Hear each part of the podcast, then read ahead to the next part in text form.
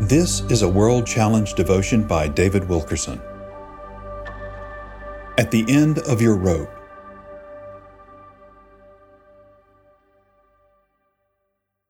Paul wrote that we should not trust in ourselves, but in God who raises the dead.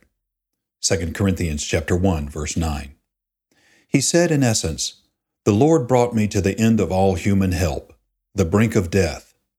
It was a place so hopeless only the God of resurrection power could have rescued me.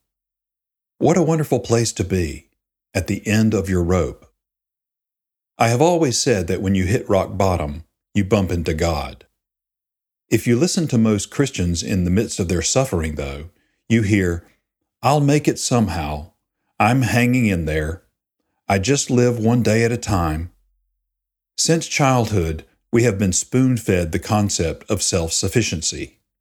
Take it like a man. Men don't cry.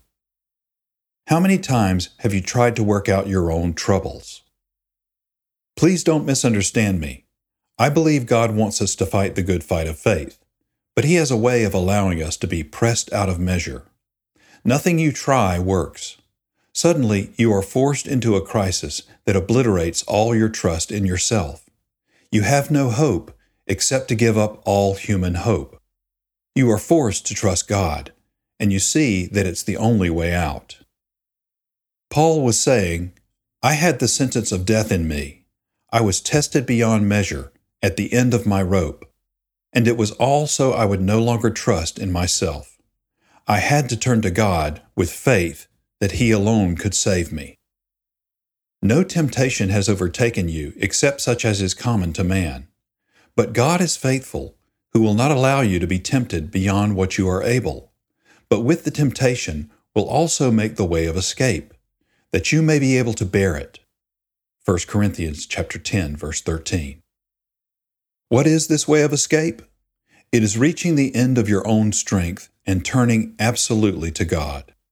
It is saying, as Paul did, I do not trust in myself any more, with simple, childlike faith in God.